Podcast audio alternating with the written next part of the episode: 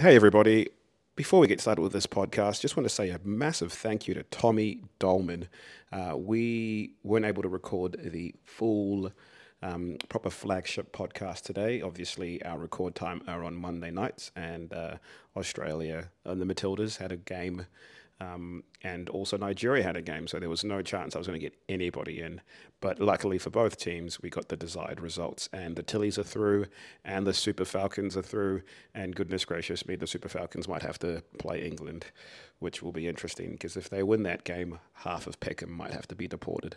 Um, but yeah, so we were not going to give you a podcast and know that you would be understanding of that, but Tommy Doleman Mr. Football WA decided to take one for the team and give you a wrap up of um, a couple of the games that we did not touch on with the Full Time Whistle podcast. And he also gave a wrap up of the, the WNPL WA, the, the Women's NPL. He's done an absolutely terrific job. So, a massive thank you to Tommy. Um, yeah, sit back, relax, and enjoy uh, Tommy's wrap up of the NPL and the Women's NPL. The Perth Football Podcast is proudly brought to you by Macron Store Perth, an industry leader in quality teamwear specialising in grassroots, semi-pro and professional team attire. Visit the Macron Sports Hub Perth Facebook page for more. Thank you to Macron for helping us keep the pod running and for their continuous involvement in community sport.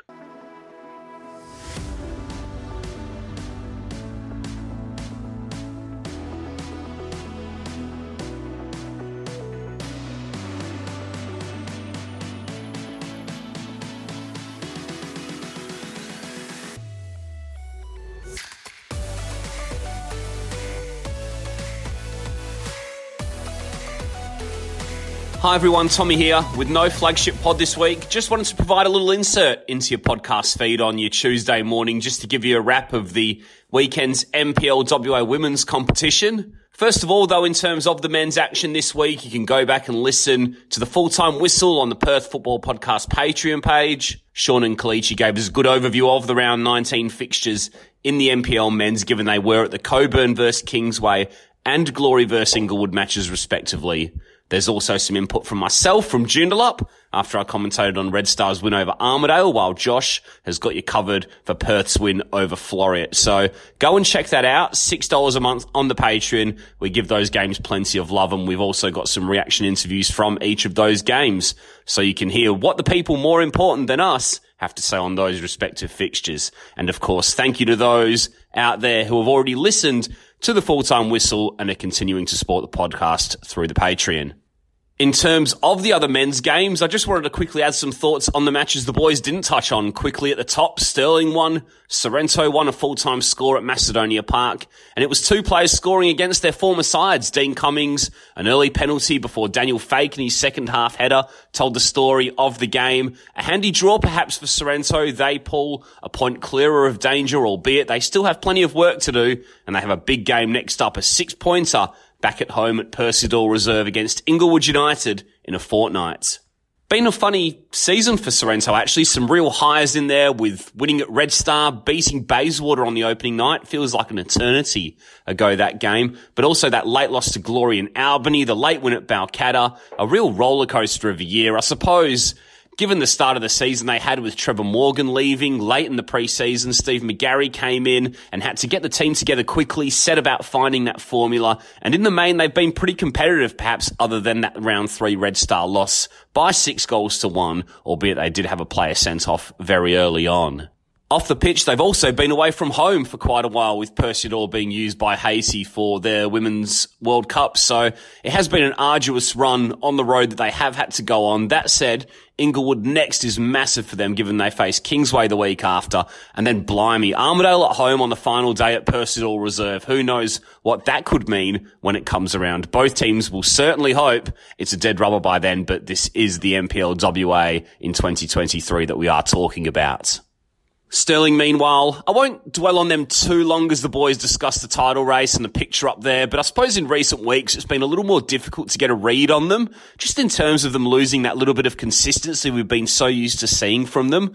The regular 1-0, the 2-0, keep it tight, give the opposition nothing, but find that moment of quality when it counts was a real hallmark of theirs in the early part of the season and last year too.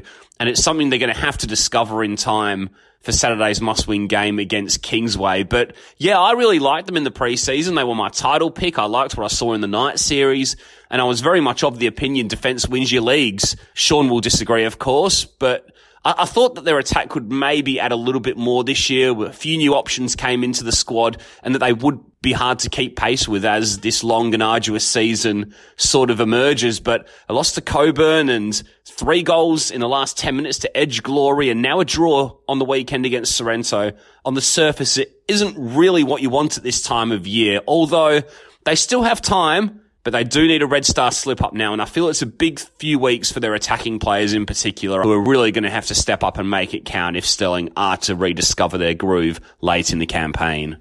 Finally, Bayswater 4, Balcatta 3, Bayswater 5th, and in striking distance of 4th now. Been a good turnaround since Gary Williams came in for Gareth Naven, just the one defeat in four games, which was to Red Star, so nothing to be ashamed about there at all. Samuel Dway got the winner on the weekend with nine minutes left on Saturday. He's actually had a pretty good year after being one of the shining lights at Gwelup in 2022 following their relegation. He's come across and played most games on the wing, so a good season for him and something for him to build on. In terms of Bayswater, they showed good character in the game, 3-1 up, pegged back to 3-3, and then still managed to find a winner. That's a sign of a good team for me. When you are challenged, when there is that adversity and you are able to find a solution and a way to win. They are one point behind Perth, and would you believe it? Those two meet on the final day of the season, so we could yet have a potential playoff for fourth in round 22 if this mad season continues. I'm also really keen to see their next game at home to Stirling. That for me will outline whether they have the potential to challenge the teams at the very top and lift postseason silverware in a couple of months time. Remember, Bayswater haven't made the top four since the 2018 season.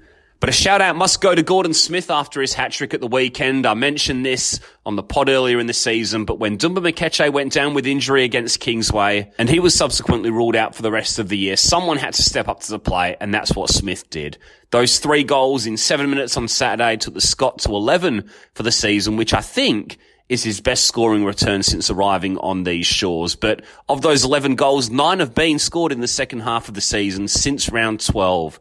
So the change of coach, the configuration in midfield, the change of goalkeeper, the tightening up in defence, Anasmo and Kuhl arriving in the transfer window, all important factors, but Gordon has definitely been the constant in terms of the most consistent performer. And I think if he can get his team over the line and into a top four spot, then he'll likely get a nomination in my team of the season when that all comes around. Balcatta, meanwhile, strange one. Winless in six, down to sixth in the league. Still only three points off fourth, but remarkably three above a raft of teams tied with glory in that relegation playoff place. First of all, considering where they came from and where I'm sure many had them in pre-season, Glen Grostate and the team there at Grindleford Reserve have done a fine job. They've doubled their points tally taken for the whole of last season. They found some real steel on the road whilst having some shortcomings at home, of course, to balance that out. But regardless, they've been a lot harder to beat and have taken some good scalps along the way too. They've also unearthed some younger players who could be handy going forward, having learned off that experienced core of Adam Tong, Trent Kay, etc albeit it'll be interesting to see if they go around next year or whether they need replacing. But if Balcatta can keep Kotaro Yamamoto next season and with some of these younger players improving throughout next year, then that really does give them a little bit of a platform to build on. But whether it's a regression to the mean in the context of this season or whether it's a collapse will be a story which is told at season's end there's still a little bit of work for Etna to do first. A tough game next up away at Red Star, the league leaders and now probably the title favourites. But given Balcatta's road form, can we really be surprised if they go up there and take all three points? Home games with Armadale and Cockburn then follow, which in my opinion they should be able to win. The way it's looking with teams below them playing one another and with Balcatta playing two of those sides down there in the mire, one win in the final three games should just about confirm their survival. But lose to Red Star in round 20, some crazy results happen elsewhere, wouldn't be a surprise, and suddenly things may get a little more nervy in the final fortnight than they need to be. As mentioned before, the rest of the matches are covered on this week's full-time whistle, and once this week's big game in hand at the top is played, we'll sit down and assess the landscape of the league and all the permutations going into the final three rounds of the season. And before we dive back into part two, we just want to send a quick thank you out to Balance and Revive Massage Therapy, our latest sponsors here at the Perth Football Podcast. And if you want to get 10% off remedial and sports massages, just go and say hi uh, from the Perth Football Podcast. Use the code PFP23. Uh, that's PFP23. You get 10% off all remedial and sports massages at Balance and Revive. You can find them in Currambine at 1 Hobson's Gate. So on to the women's, and we had a big game at the top of the NPL WA women's competition as Perth Red Star faced Perth Soccer Club first versus second round 17 and it was the defending champions who won 4-2 and now well and truly have the upper hand in terms of making it back-to-back titles. Red Star six points clear now with the game in hand on their closest rivals. Just four full rounds left. So fair to say they essentially have one hand on it, particularly with a game on Friday to come against Curtin University, which you suspect they will win. That reminds me, I wonder if Sean's hat eating pledge is still valid for that fixture thinking emoji.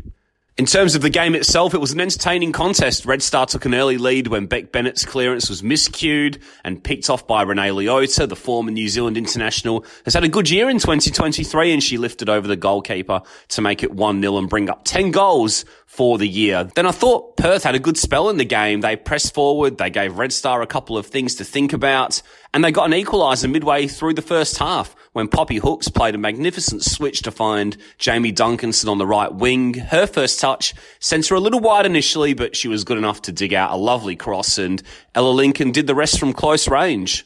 And after that goal went in, it seemed like the game would be perfectly poised at the interval, but then Red Star scored twice in the final couple of minutes of the first half and made it really difficult for Perth as a result. Sarah Carroll stepped up 25 yards out, centre of goal, and drove a terrific free kick into the top corner a minute before the break, which gave the goalkeeper no chance.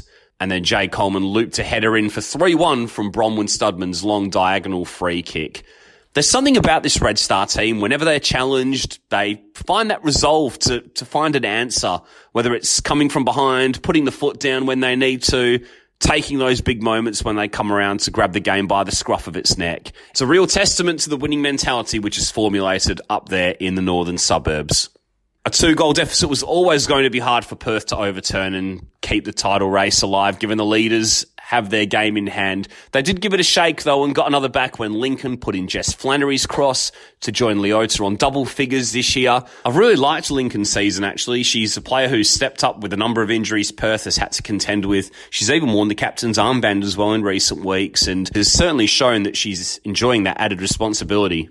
But in truth, with no Van Herk, Meekins, Phillips, Lamont, Gibbons, Barrero, who's just gone back to the States, nor Ruby Marshall, who was also injured in this game, it was maybe a bridge too far for the Azzurri on Sunday, given the schedule, the absentees, the games on the road due to their front-loaded NPLWA women's fixture.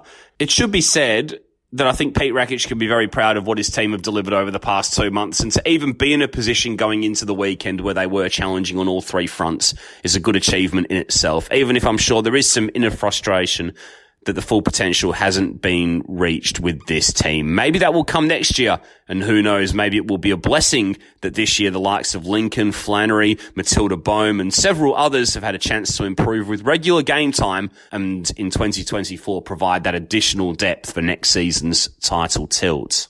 Red Star, meanwhile, what a well-oiled machine. They could really have sealed this earlier had Abby Woolley put away either of her two one-on-one chances early in the second period. But eventually they did get the job done 10 minutes from time. Woolley was the provider as Reina Kagami volleyed a 16th goal of a terrific season low past the goalkeeper. A controlled effort, a pinpoint finish, and mark my words, the Japanese is right in that gold medal conversation. So the title is just about done. We'll have a chance to praise Red Star further in the coming weeks on route to that second NPLWA Women's Era title in as many years. But worth noting the job Carlos Vegamena and his side have done in the past three years. He's only lost three league games in three seasons since joining the club as head coach. Thanks for that reminder, Neil Bennett. Meanwhile, after Sunday's game at Red Star Arena, I caught up with Sarah Carroll for a quick chat to get her reaction and you'll hear that right about now. Perth Football Podcast. Tommy Doleman here at Red Star Arena. Just watched the round 17 top of the table clash between Perth Red Star and Perth Soccer Club in the NPL WA women's competition. A 4 2 win for Red Star, a really good game of football to watch from my vantage point anyway on the commentary position. Uh, I'm joined by one of the goal scorers, Sarah Carroll, after the win. Sarah, well done on the result today. It was the job that you needed to get done in terms of going six points clear with that game in hand at the top of the league. How did you find it out there? Yeah, look, it was a tough game, but that's what we expect with Perth. Um, all of our matchups against them over the last, you know, two seasons have always been a tough encounter. So um, look to come out on top. Um, yeah, we're very happy, and um, it was a massive three points, so um, we needed that today. And in terms of dropping those points last Friday night against Murdoch University Melville, was that just that little bit of a, wake up call for you going into the business end of the season? Obviously, ahead of this big game at the weekend, you really sort of got yourselves up for it and, and got that early goal through Renee. Yeah, look, the draw last week wasn't um, ideal, um, but it, it's football. It is what it is. Um, it just gave us a little bit more motivation this week to tidy things up a little bit. Um, and yeah, look, Kiwi's been great for us all year, so you know she got us off to a good start. We probably allowed them back into the game a little bit too much. We're a little bit disappointed with some of the goals that we conceded, but you know at the end of the day, we, we kept we kept at it, and look, we got the three points in the end, and that was the main thing. What is it about this team, Sarah, where you do get challenged, but you always find that resolve within yourselves to be able to find that extra gear and to be able to get those two goals at the end of the first half as you did, to be able to get those two equalising goals last week. What does that say about the spirit of this Red Star team? Look, we're such a close knit group, both on and off the field, um, and you know we all get along really well, and we've just got that winning mentality. Um, we always stick together when things aren't going our way. We we again stick together. I absolutely love playing with these girls week in, week out. Um, and we've got so much experience. We've got so much youth that are, you know, playing their part as well. You know, it's just such a good club to be a part of. Slightly different role for yourself in recent weeks as well. I saw you come into the centre of the park against Balcatta probably about a month ago. I've normally seen you play either in the centre of defence or a little bit further afield. So tell me about that midfield role and how you're enjoying that, I suppose, playing next to Jay and Rayner. Yeah, look, um, I've always said my versatility is my biggest strength. Playing the number six role is probably one of the positions that I have the least amount of experience in, so it's been the biggest challenge. But I'm in the right environment. Um, I've got the right players around me, the right people around me, um, and I'm continuing to learn each week and develop. Um, you know, I make mistakes, but I try not make the same one twice. But yeah, I'm, I'm loving the challenge. Um, hopefully, I can continue to, to grow in that role. And look, I love playing alongside Jane Rayner. They're two quality players and yeah, I couldn't think of a better partnership to, to play alongside. And it must feel nice to contribute on the score sheet as well. Obviously, stepped up 25 yards out, centre of goal, and you put it in the top corner past Beck. How did that feel? Yeah, look, I'm happy to, to put one away. You know, I've been a little bit disappointed with my um, deliveries um, in set pieces over the last few weeks. Um, and obviously, playing in that sixth position now, I've not been getting on the score sheet as much as, as I would like. Um, so yeah, for me personally, that's a massive goal um, and a big confidence boost for me. Um, but the main thing was it contributed to, to a huge three points today. And four games left. You're chasing back-to-back league and top fours. How do you maintain this motivation now? Yeah, we put ourselves in a good position. Um, you know, but we maintain things the way we always do. We go one week at a time. Um, you know, we never get too far ahead of ourselves every game's a challenge for us. Every game is a must win for us. That's the mentality that we have. Um, and obviously, we pride ourselves in our performances as well, so that's always important. But yeah, look, we, we go again on Friday night against Curtin. We go again next week against NTC. Um, and, you know, wherever we are at the end of the season, I'm sure that's where we're meant to be. Thanks, Sarah. Well played today. Thank you. So, despite the defeat, Perth pretty much locked into that top four spot, and it'll be interesting to see if they can manage their squad and prepare for some silverware, either in the top four cup or the state cup as the season draws to a close. Below them, Fremantle City also look likely to make the postseason. A 5-0 win over Curtin at the weekend, further cementing their place. A couple of goals for Laura Waltman, another player in gold medal contention most certainly, while Olivia Truman, Catherine Adams and Alex Pode also hit the score sheet. Not too much more to say on that result other than the fact it was a 16th loss in 16 for Curtin. It doesn't get any easier with Red Star next up on Friday. So that leaves only the final spot in the top four. Hyundai NTC and Mum FC drew 1-1 in the fourth versus fifth game at E&D Leaders Stadium yesterday. I did watch this one after my comms yesterday, expecting it to be a good contest, which it was, but in terms of the clear-cut chances in the final third, both teams weren't quite at their best, and hence the one-all draw. Louise Tana got the opener. She initially released Tanika Lala into the channel with the recently announced Glory striker driving into the area and having her shot saved by Stacey Cavill. Tana was then on hand in the right place at the right time to bundle in the rebound and make it 1-0. It wasn't the prettiest finish, sure, but check out her work rate to really try and join Lala in that attack having played the initial pass. That goal really was the reward for her perseverance and endeavour on that occasion. Mum FC, from the bits I saw, were largely restricted to long range efforts. They do play nice football though, and you can see that they are building something there, and there's good work that's been done by David Biancuzzo behind the scenes, which is evident by the fact that they have reached a Women's State Cup final in September, even if they do fall short in the race for fourth this year. They did need a bit of fortune here to make it 1-1. Charlie Wainwright's corner hit the unfortunate Nellie Johnson with an own goal credited against the NTC defender. That draw was a good result for Balcatta Etna, though, who made a return to winning ways in emphatic fashion. A 6-1 win, with who else? Tia Stonehill getting a hat trick. It was a potential banana skin for Etna due to the last matchup between these two sides ending 3-3, while Subi had also won back-to-back games, but in the end it was a pretty convincing performance from Balcatta and they gained ground on fourth by the end of the weekend. Stonehill set up the first when crossing for Monique Diopra before running in after receiving Elizabeth Douth's pass to hammer home a second. Stonehill ran in a third from 18 yards, a real crisp strike with a bit of attitude behind it, which really underlined the sense that she was keen to make her mark on the game.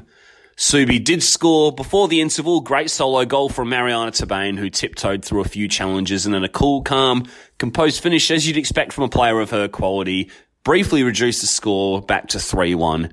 But this was Balcatta's day. Kim McCartney with two fairly similar goals made it 4-1 and 5-1 when loose balls broke her way on the edge of the box and she did the rest with low finishes. Stonehill then bustled her way through a couple of challenges and scored a hat-trick goal, which took her to 18 for the campaign and two clear of Red Stars Reina Kagami in the NPL Women's Golden Boot race. It means the top four races squeezed up that little bit. NTC a fourth, played 15, 26 points. Balcatta played 16, 23 points. And Mum FC played 17, 22 points. Subiaco, meanwhile, played 16, only 13 points, so any hopes of them looking to surge late into the top four seem to be dashed. So that will do from me. In terms of the week ahead on Tuesday night, Kingsley Westside faced Wanneroo City. That's the key game in State League Division 2 in terms of the title race. It's a game in hand for the league leaders who can go seven points clear at the top with four rounds remaining should they take victory.